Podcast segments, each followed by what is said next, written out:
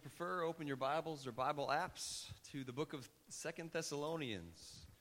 So we're finally getting back to our series we're calling 2020, uh, where we are looking for the gospel uh, from one cover to the next. And uh, if you've been around very long, uh, you know we've been able to find it. It's uh, it's really most of the time it's not hard to find. And um, man, I hope that you're uh, blessed to be here today.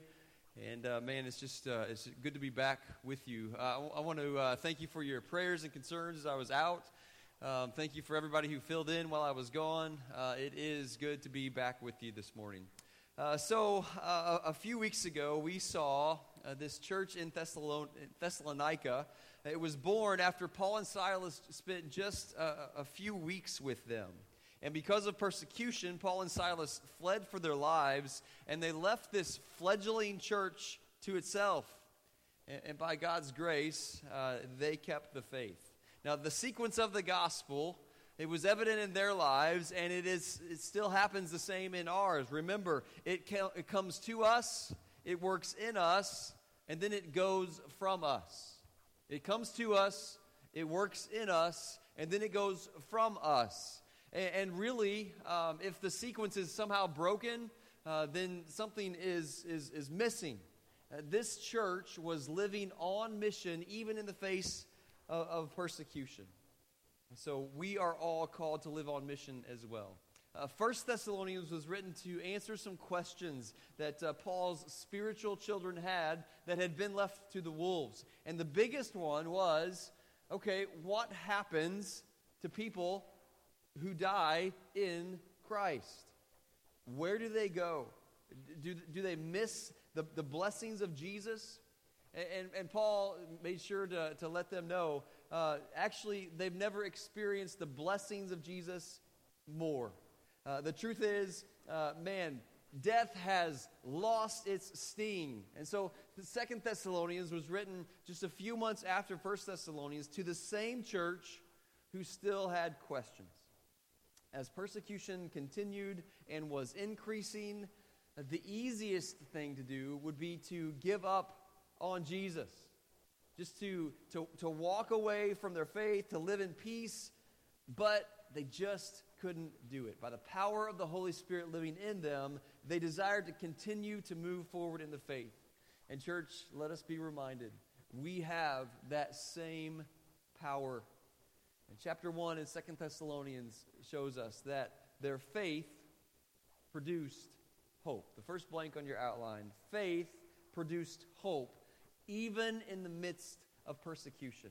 Uh, 2 Thessalonians 1 3 through 5 says this We are bound to thank God always for you, brethren, as it is fitting, because your faith grows exceedingly and the love of every one of you all bounds, abounds toward each other, so that we ourselves boast of you among the churches of God.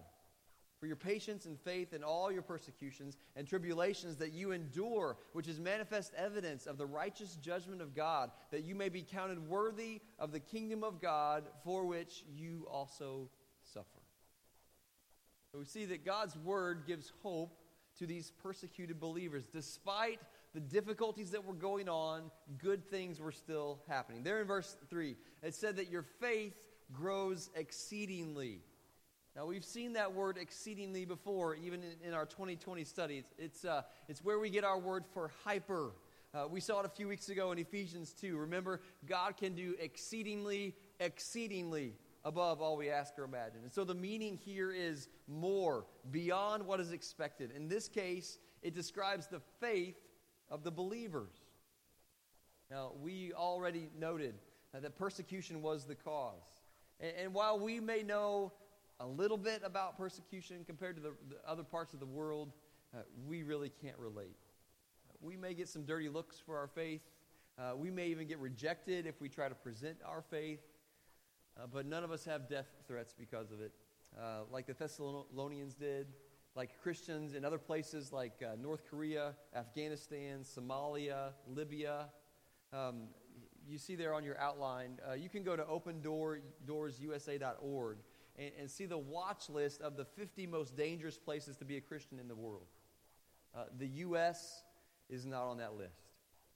It, it might be someday, but, it, but it's not right now. And, and so, church, we need to be grateful uh, for the fact that we can meet like this without threat of death, but we also need to be grounded in our faith for the days ahead when persecution may come. The, Word of God says that it will. Are we ready? And of course, we need to pray for our brothers and sisters around the world that are facing danger for their faith. Persecution we're not familiar with, but note, note what else is the cause uh, of, of tribulation for these the Thessalonians. Verse 4. We ourselves boast of you among the churches of God for your patience and faith and all your persecution and the next word there, tribulations that you endure. You endure through tribulation. Now, the word for tribulation here is thlipsis. T H L I P S I S. And you can write that down. Thlipsis. That's the word used here. And uh, so thlipsis is uh, pressing down. It is, it is pressure. Think of uh, grapes in a press. Uh, in, in ancient England, thlipsis was a death penalty where heavy weights would be put on someone, someone's chest until it crushed them. And so this is the picture of tribulation here. It, it's, uh, it's not light stuff, it is heavy, it is extreme, it is crushing pain. And I know immediately, as soon as some of you heard that, you know exactly what I'm talking about. Uh, different things in our lives can bring this crushing, these crushing blows to us. If you've ever had anybody in your life turn on you and completely throw you under the bus, you know thlipsis. If you've ever lost someone that you love, it can cause thlipsis. When, when someone you love is hurting and experiencing this pressure, this thlipsis, you may experience it as well. Different burdens can cause thlipsis. And so God's word says to us persecution and these crushing blows, they can cause our faith to grow exceedingly beyond what was expected. Actually, that is the purpose of the difficulties that we face. And that may be the only answer we ever get as to why they happen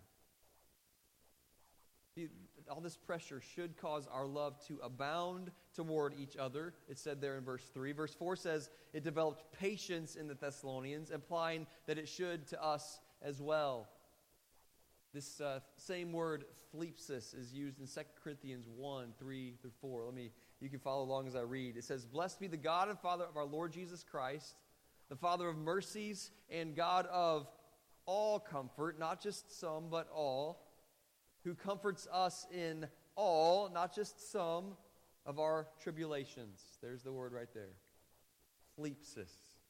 That we may be able to comfort those who are in any trouble. There's the word again. With the comfort with which we ourselves are comforted by God. And so, church, the hope in the midst of difficulties for the persecuted and crushed is that God is the God of all comfort even the comfort that you need right now. He comforts us in our tribulations. Your current crushing blow is not exempt to the comfort of God. And when we realize this truth, we experience growing faith and hope and love and patience. We experience comfort from the Father of all mercies. How do those uh, infomercials say it? But wait, there's more. Let's continue reading. 2 Thessalonians 1 6 through 10. Uh, since it is a righteous thing with God to repay with tribulation, there's the word thlipsis, those who trouble you, and to give you who are troubled rest with us when the Lord Jesus is revealed from heaven with his mighty angels, in flaming fire, taking vengeance on those who do not know God and on those who do not obey the gospel of our Lord Jesus Christ. These shall be punished with everlasting destruction from the presence of the Lord and from the glory of his power when he comes in that day to be glorified in his saints and to be admired among all those who believe because our testimony among you was believed. Now, notice starting in verse 8, something is described. And these are the words that describe it uh, flaming fire, God's vengeance. Verse 9 talks about punishment, everlasting destruction away from the presence of the Lord. What do you think is being described here? Yeah, I heard it. It's hell. Hell is being described, a very real place of flaming fire where God executes his vengeance on sinners with eternal punishment, everlasting destruction, away from the presence of God. So here's an interesting question How does the reality of hell bring hope? How does the reality of hell bring hope? Here's the answer because of the gospel, because of the sufficiency of Christ.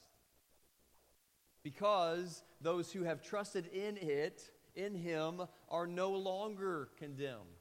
Verses 6 and 7 It is a righteous thing that w- with God to repay with tribulation those who trouble you and to give you who are troubled rest. See, church, we will see his glory. Verse 10 says, He will be glorified in us, and we will admire him for all his glory. The reality of hell brings hope because the gospel means we don't have to go there. One of the words translated hell in the Bible is Gehenna. Gehenna, maybe you've heard that word before. Gehenna was a, a garbage dump outside Jerusalem that continually burned and became a symbol for the reality of the eternal flames of hell. And so here's the hope of the gospel.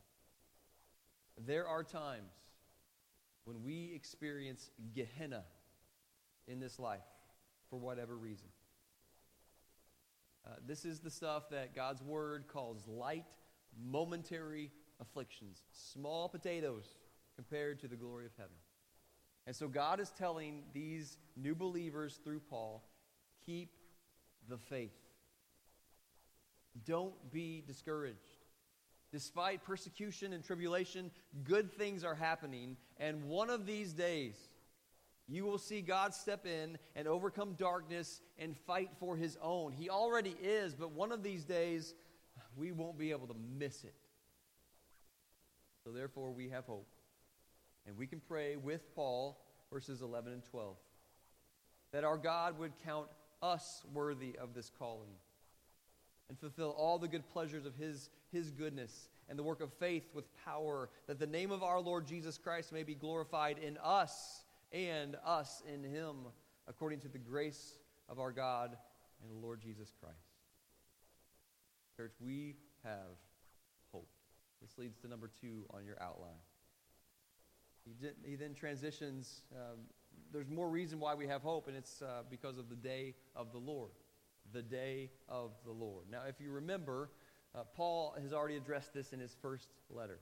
Uh, chapter 4 uh, spoke of how the dead in Christ will rise first, and then we who re- remain will be caught up with him in the air. 1 Thessalonians 5 2 says this For you yourselves know perfectly that the day of the Lord will come like a thief in the night. So, Paul's already talked about it. Why would he, why would he revisit it? Why would he address it again? Well, apparently, a rumor came from an unnamed source that quoted Paul as saying, okay, the day of the Lord, it's already come.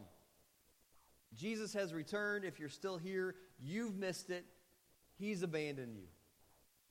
Now, if you can imagine, uh, that would cause quite a bit of thlipsis, tribulation for these people. And so this was a main reason for writing this letter in order to reveal the truth. Look at 2 Thessalonians 2 1. Now, brethren, concerning the coming of our Lord Jesus Christ and our gathering together to him, we ask you not to be soon shaken in mind or troubled, either by spirit or by word or by letter, as it is from us, as though the day of Christ had come. Let no one deceive you by any means, for the day will not come unless the falling of the way, falling away comes first and the man of sin is revealed, the son of perdition, who opposes and exalts himself above all that is called God or that is worshiped, so that he sits as God in the temple of God, showing himself that he is God. And now you know what is restraining, that he may be revealed in his own time, for the mystery of lawlessness is already at work. Only he who now restrains will do so until he is taken out of the way, and then the lawless one will be revealed. So apparently, people have been making false claims about the return of Christ for uh, a long time. I can remember one such prediction from uh, 1990. Do you guys remember the name Iben Browning? You guys remember that name? Uh, according to him, um, man, the, the biggest earthquake Missouri had ever seen was supposed to happen on December 3rd, 1990. And, and I remember that day. Uh, bridges were supposed to collapse, buildings were going to fail, I mean, all, all of this stuff. And there was, there was an eerie feeling that day. I, I remember, as even as a kid. And it, it came, it went, nothing happened. See, news like this can scare us unless we know the Word of God. Matthew 25, 36. The day and hour no one knows, not even the angels of heaven, but my Father only. So, so chapter 2, uh, here in, in 2 Thessalonians, it lists three things in the timeline of the coming of Christ. Uh, first of all, the falling away. The falling away. Uh, verse 3 there. Let no one deceive you by any means, for the day of the Lord will not come unless the falling away comes first. It comes from the Greek word apostasia. Uh, apostasy means abandoning the faith, completely walking away. Now, does this indicate that someone is losing their salvation? No. Uh, if, if we look at it from context of all Scripture, it says we are sealed by the Holy Spirit, that nothing can remove us from His hand. I think it means that whoever falls away from their faith never had true faith. We think of the, the parable of the soils in, in Matthew, Mark, and Luke, the four soils. It indicates that some people appear to grab hold of faith but lacks depth, and they soon die off going back to the old lifestyle. We've seen it before. Uh, the parable of the wheat and the tares in Matthew 13 tells us that Christians and non Christians grow together, but one day God will separate them. This falling away could be part of that separation.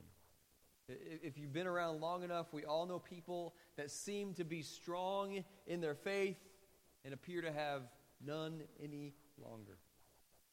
I believe the falling away spoken of here will be massive and it will be recognizable. And, and church, listen, uh, we are all capable. Only by the grace of God will we remain faithful to the end. So the falling away, uh, secondly, what is restraining the man of sin will be removed. Uh, this is how the man of sin is described. Uh, he opposes and exalts himself above all that is called God or that is worshiped, so that he sits as God in the temple of God, showing himself that he is God. And now you know what is restraining, that he may be revealed in his time. For the mystery of lawlessness is already at work, only he who now restrains will do so until he is taken out of the way, and then the lawless one will be revealed. So the man of sin here is the Antichrist. Anti meaning against instead of Christ. And the one restraining is the Holy Spirit. You can write that down. The Holy Spirit. When the Holy Spirit is removed, then the Antichrist will have free reign. And then that leads to number three the Antichrist will be revealed. The son of perdition will be revealed. He will come into this world in Satan's power. He will deceive people into believing that he is the Savior. He will exalt himself as God. He will use similar signs that Jesus did. People will be blind to the truth because of the falling away, and many will be deceived. Now, traditional Baptist view on this is that the church, true believers, will be raptured, and then literally all hell breaks loose. And let me just say, I, I hope that that is right. But the bottom line is that Jesus is coming back. We don't know when. We are one day closer than we ever have been. And so we should live our lives to be ready at any moment. Consider Consider this question.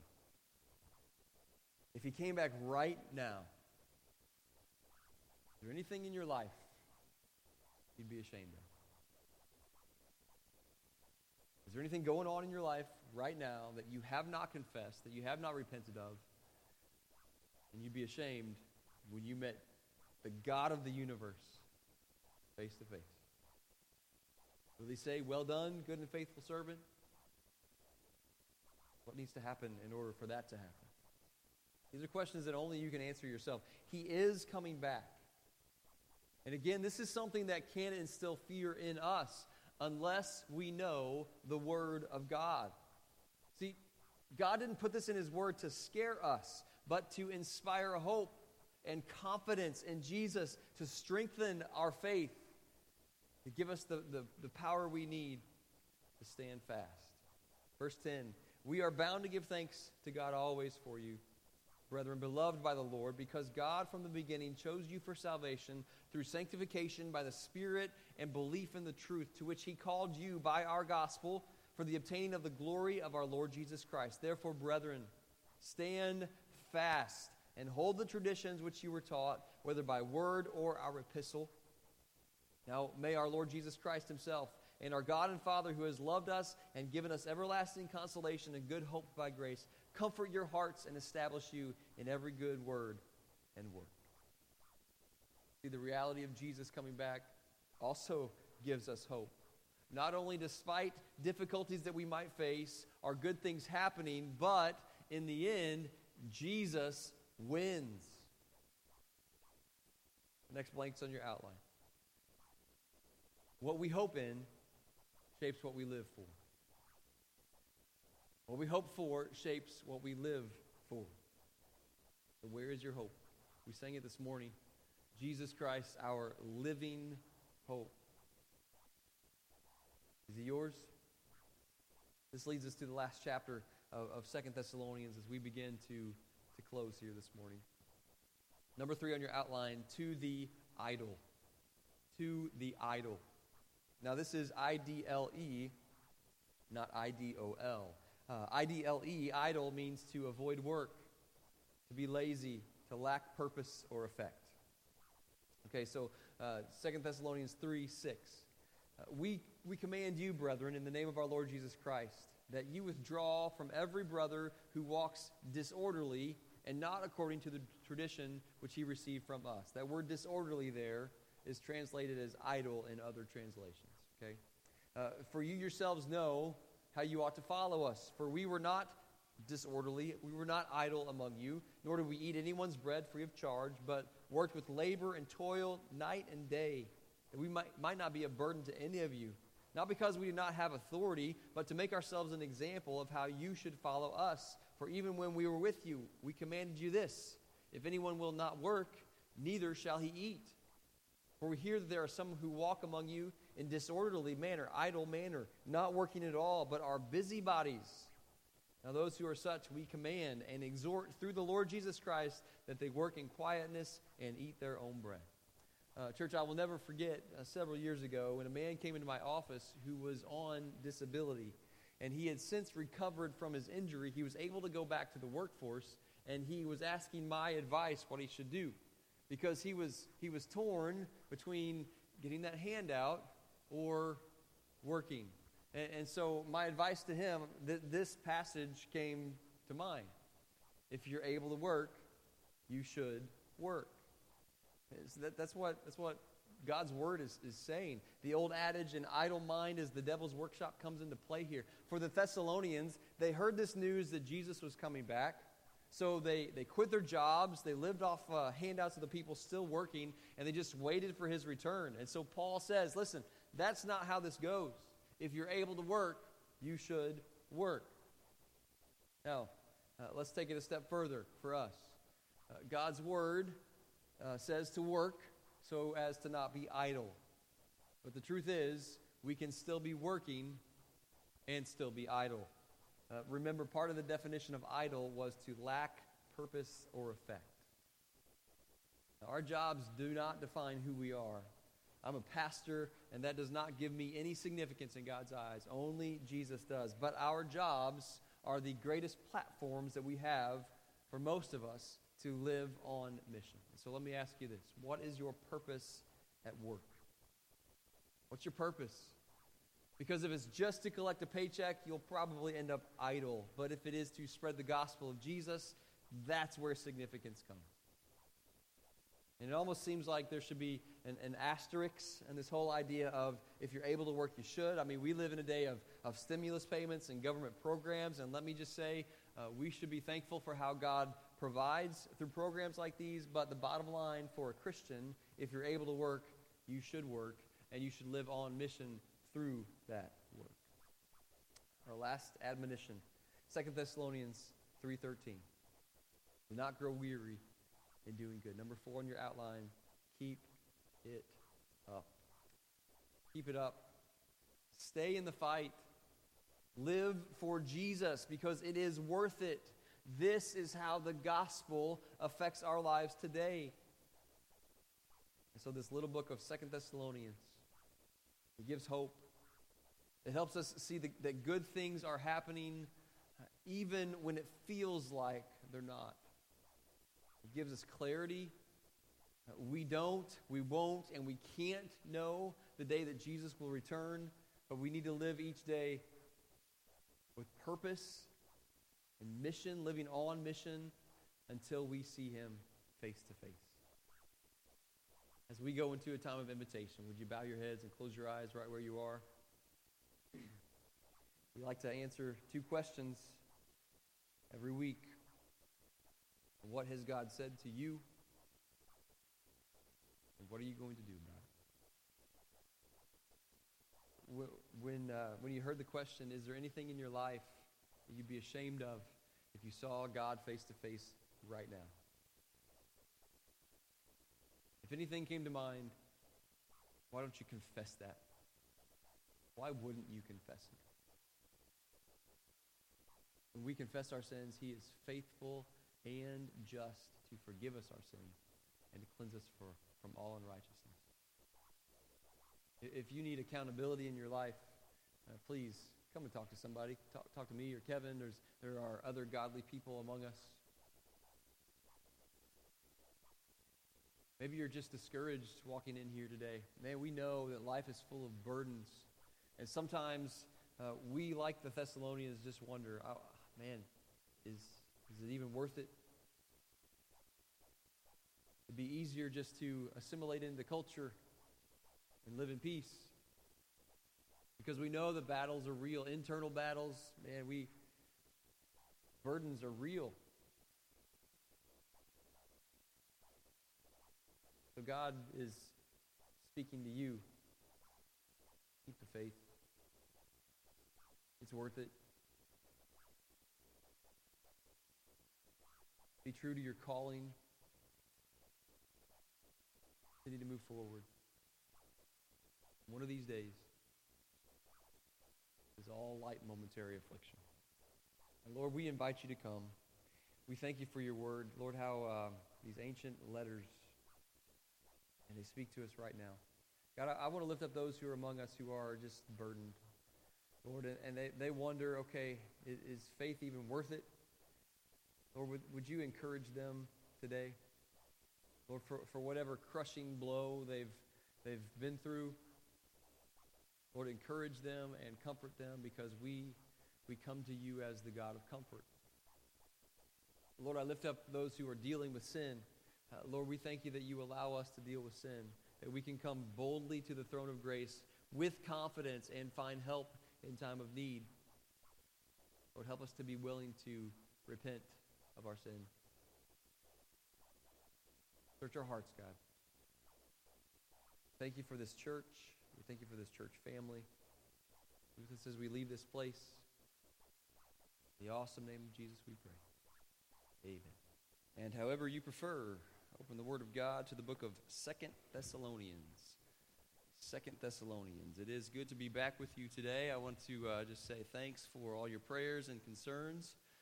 Um, thanks for everybody who filled in when I was gone. But man, like I said, it is good to be back with you today. So um, a few weeks ago, we saw uh, in First Thessalonians. Um, this, this church was born after Paul and Silas uh, spent just a few weeks with them. And because of persecution, they had to run for their lives, and they left this fledgling little church to its own.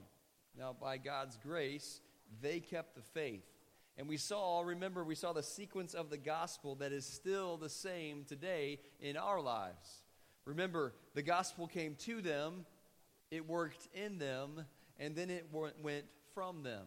The gospel came to them, it worked in them, and then it went from them. And, and what we see is if any part of this sequence is missing, then man, there's, there's really a disconnect somewhere. See, this little church, it was living on mission even in the face of persecution. And so we, we see, uh, man, we are called to live on mission as well. So First Thessalonians was written to answer some questions to Paul's spiritual children that were left to the wolves. The biggest question was okay, what happens to people when they die in Christ? Where do they go? Do they miss the blessings of Jesus? And so Paul explained the truth is they have never experienced the blessings of Jesus more because in, de- in Christ, death has lost its sting. So Second Thessalonians was written just a, a few months after First Thessalonians to this same church who still had more questions. As persecution continued, it was increasing.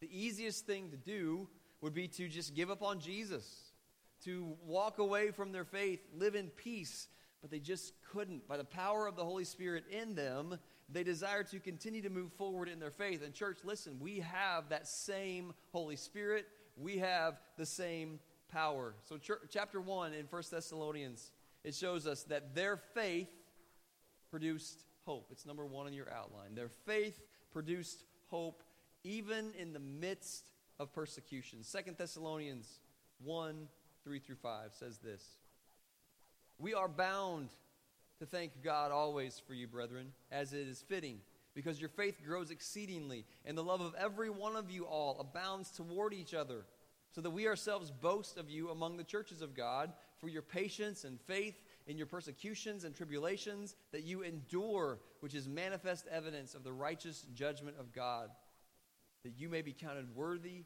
of the kingdom of God, for which you also suffer. So, God's word gives hope to these persecuted believers. Despite all these difficulties that were going on, good things were happening. And so let's take a look. In verse 3, it said, Their faith was growing exceedingly. Their faith grows exceedingly. Now, we've seen that word exceedingly back in Ephesians 2, you might remember. Uh, it's where we get our word hyper, and it means above and beyond what is expected. And in this case, it's describing the faith of the believers. Now, we already noted that persecution was the cause, and while we may know a little bit about persecution compared to other parts of the world, we really have no idea. I mean, can you imagine a, a death sentence for being caught with a copy of the Word of God? I probably have 20 in my office, if not more. So we may get some dirty looks for our faith. We may even get rejected when we try to present it. But I don't think any of us have death threats like the Thessalonians did, like Christians do in, in other places in the world. Uh, so you see there on your outline, uh, you can go to opendoorsusa.org and you can see the watch list of the 50 most dangerous places to be a Christian in the world. Uh, places like North Korea, Afghanistan, Somalia, Libya. Uh, the United States is not on that list. And, it might be someday, but it's not right now. And so we need to be thankful for the fact and get grounded in our faith for the days ahead when it does come. Man, the word tells us it is coming. And so we need to be preparing. Of course, we need to pray for our brothers and sisters around the world that are facing danger for their faith. Persecution we're not familiar with, but there was another cause in, in verse 4, and so let's look there. Uh, says that uh, so that we ourselves boast of you among the churches uh, of God for your patience and faith in all your persecution and what's the next word? Tribulation. Tribulation that you endure. So let's look at that word tribulation. Uh, the original word is thlipsis. Try to say that with me. Thlipsis. T H L I P S I S. Thlipsis. It means uh, a, a pressing down. It means pressure. Kind of think of, of grapes in a press. In ancient England, thlipsis was a death penalty where heavy weights were put on somebody's chest until it crushed them to death. And so, this is the picture here uh, uh, of tribulation. It's not light stuff, it's heavy, it's extreme, it is crushing pain. And I know as soon as some of us hear that, we immediately think of what's going on in our lives. And you know exactly what I'm talking about. Different things can cause thlipsis to us. Man, life just sends crushing blows. If you've ever had someone turn on you and just completely throw you under the bus, you know thlipsis.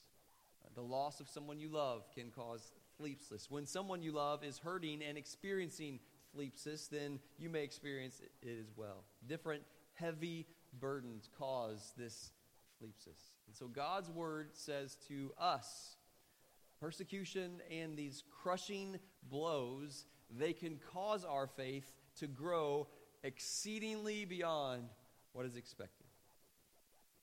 Actually, church, that is their purpose.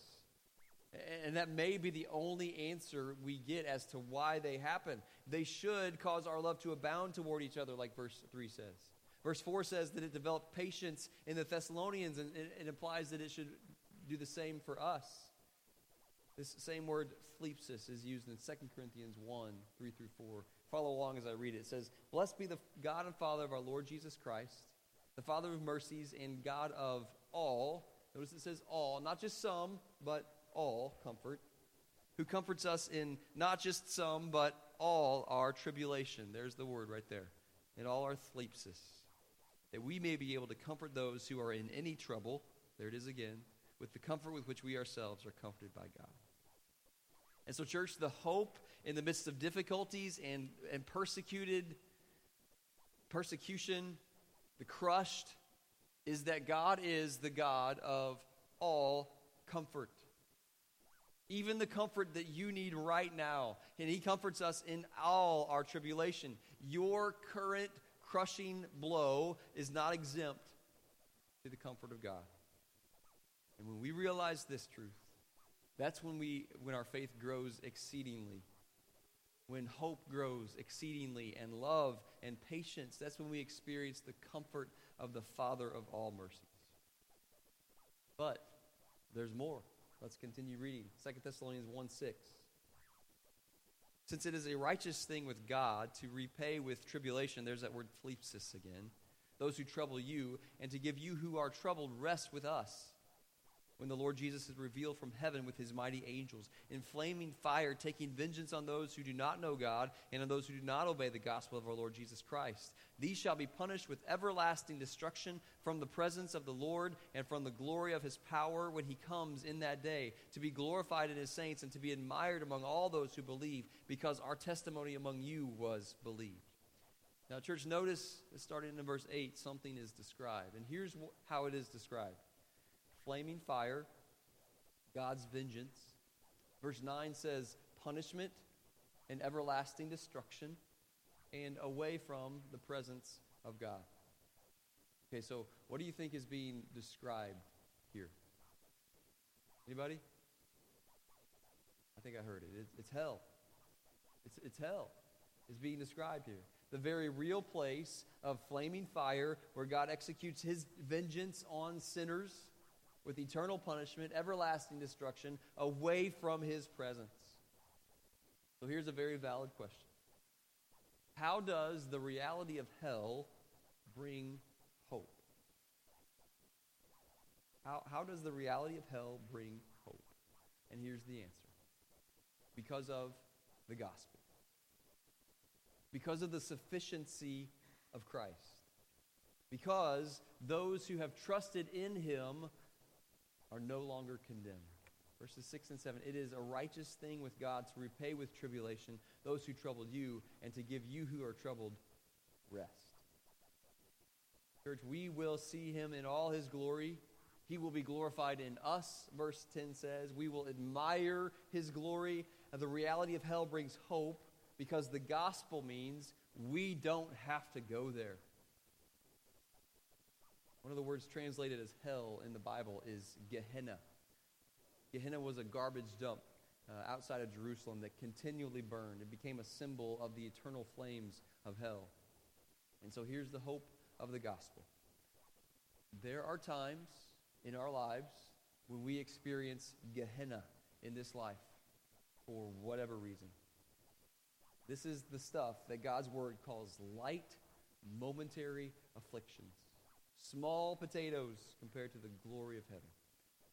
God is telling these new believers through Paul keep the faith, don't be discouraged. Despite persecution, despite tribulation, good things are happening.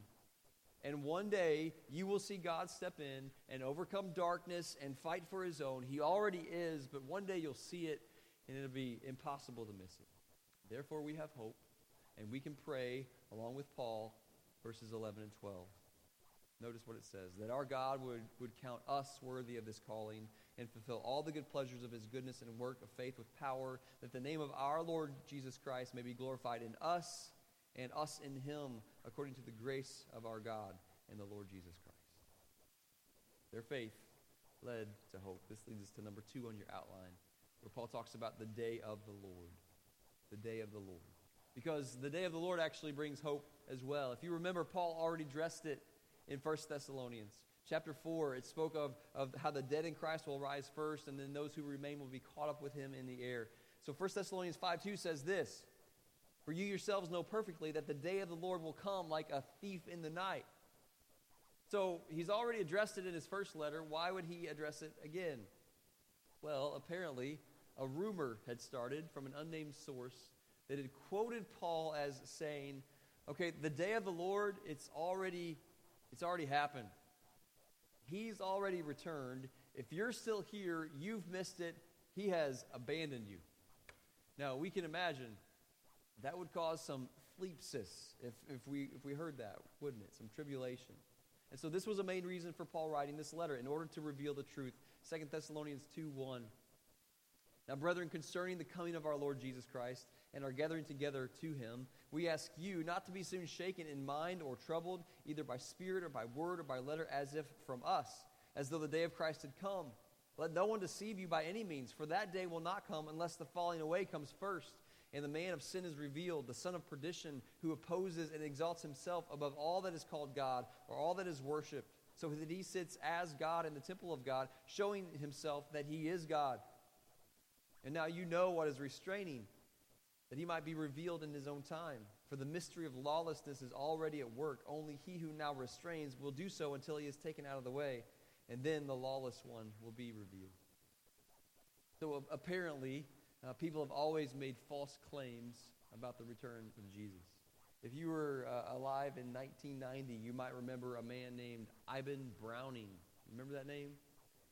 I, I can remember uh, he said the worst earthquake Missouri had ever seen was going to happen on December uh, 3rd, 1990. Uh, bridges were going to fail and buildings were going to collapse. And I remember that day. There was, there was a, an eerie feeling every time you went over a bridge. But, but the day came and it went and nothing happened. The news like that can scare us unless we know the Word of God. Matthew 25, 36. But of that day and hour, no one knows, not even the angels of heaven, but my Father only. So, chapter 2 here lists three things in the timeline of the coming of Christ. So, let's look at them. First, the falling away. The falling away. Let no one deceive you by any means, for that day will not come unless the falling away comes first, verse 3 said. Uh, coming from the Greek word apostasia. Apostasy means abandoning the faith, completely walking away. Now, this may bring up a question. Does this mean that someone is losing their salvation? No, it does not. If we look in context of all of Scripture that says we are sealed by the Holy Spirit and that nothing can remove us from His hand, I think that it means whoever falls away from the faith never had true faith. Think about the parable of the four soils in three of the Gospels Matthew, Mark, and Luke. It indicates that people will appear to grab hold of faith, but then lack depth and soon die off, going back to the old lifestyle. The parable of the wheat and the tares in Matthew 13 tells us that Christians and non Christians alike, they grow up together, but one day God will separate them. This falling away may be part of that separation. I mean, if you've been around long enough, we all know people who seem to be strong in their faith and now appear to have none at all. I believe this falling away spoken of here will be massive and it will be recognizable. And, church, let me just tell you, I am capable. it's only by the grace of God that I'll remain faithful to the end. Um, second, so the falling away. Secondly, what is restraining the man of sin will be revealed. Uh, this is how the man of sin is, is uh, described. Verse 4. He opposes and exalts himself above all that is called God or that is worshiped, so that he sits as God in the temple of God, showing himself that he is God. And now you know what is restraining that he may be revealed in his own time, for the mystery of lawlessness is already at work. Only he who now restrains will do so until he is taken out of the way, and then the lawless one will be revealed. So the man of sin is the Antichrist, anti meaning against Christ. And the one restraining is the Holy Spirit. So that's the next blank on your, on your outline, I believe. Uh, the one restraining the Holy Spirit. When the Holy Spirit is removed, the Antichrist will have free reign. And thirdly, it says the Antichrist will then be revealed. The Antichrist will then be revealed. He will come to this world in Satan's power. He will deceive people into believing that he is the Savior. He will exalt himself as God. He will use similar signs that Jesus did. People will be blind to the truth because of the falling away, and many will be deceived. Now, traditional Baptist view on this is that the church, true believers, will be raptured and then literally all hell breaks loose. And, and, church, let me just say, I, I hope that that is right, but the bottom line is that Jesus is coming back, and we don't know when, but we should live our lives to be ready at any moment. So here's my question to you Is there anything currently in your life that if Jesus came back right now and you faced you, you stood right in front of him, is there anything that you would be currently ashamed of? And only you can answer that. And listen, if if there's something in the past that you have already already confessed and turned away from, you don't have to worry about that. Is there anything currently in your life that you would be ashamed of if you stood before God? Would he say, Well done, good and faithful servant? Or not? These are questions we can only answer for ourselves. Church, he's coming back. And even this is something that can instill fear in us unless we know the Word of God. He doesn't put this reality in His Word to scare us, but to inspire hope and confidence in Jesus and to strengthen us to stand fast in our faith.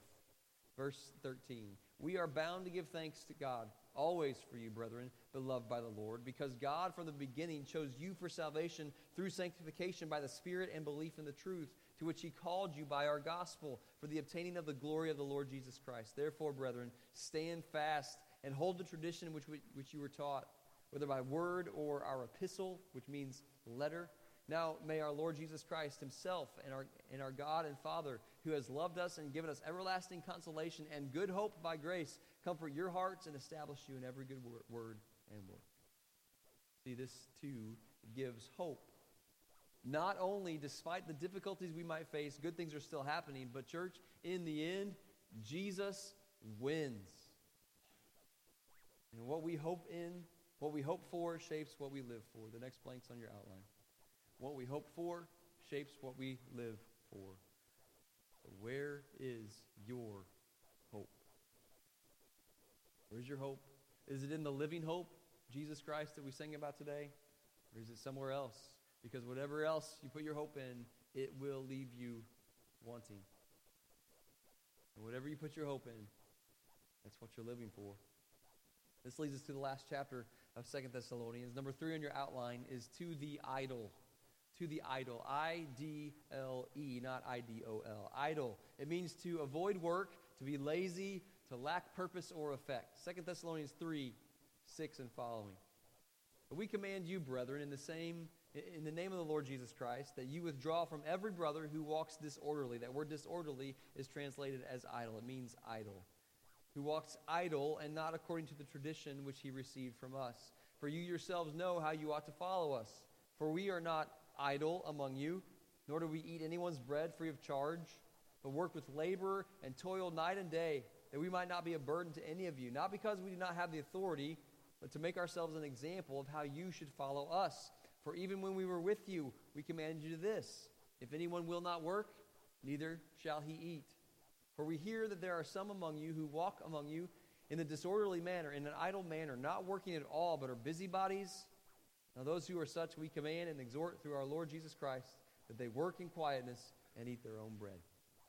Uh, so, church, I'll never forget uh, several years ago when a man came into my office, uh, and he had been on disability for quite a while, but he had, uh, he had been healed. I mean, he'd overcome his injuries.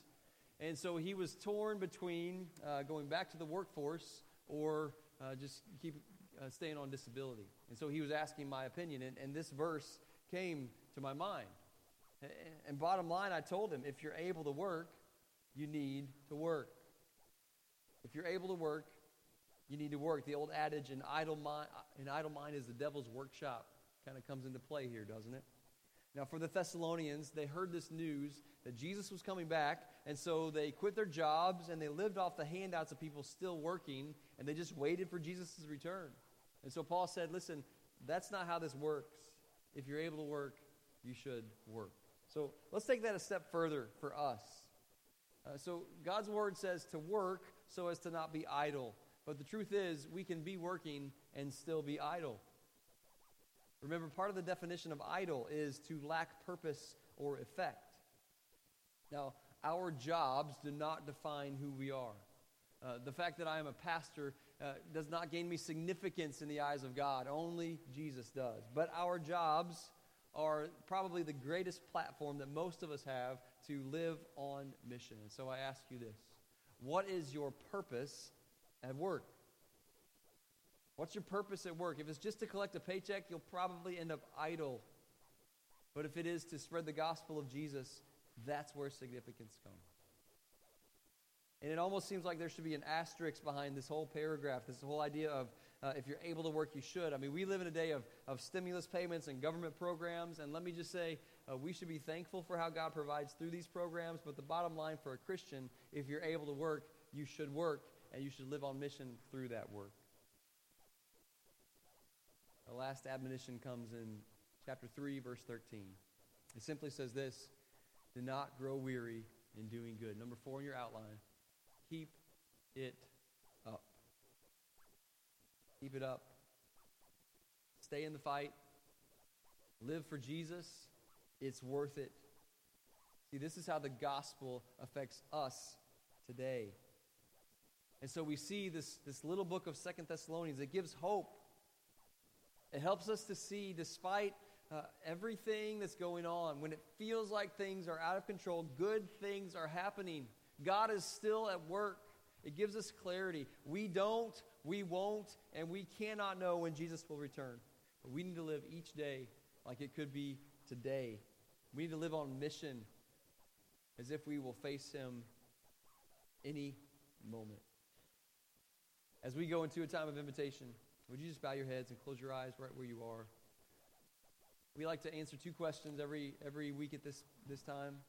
What has God said to you? And what are you going to do about it?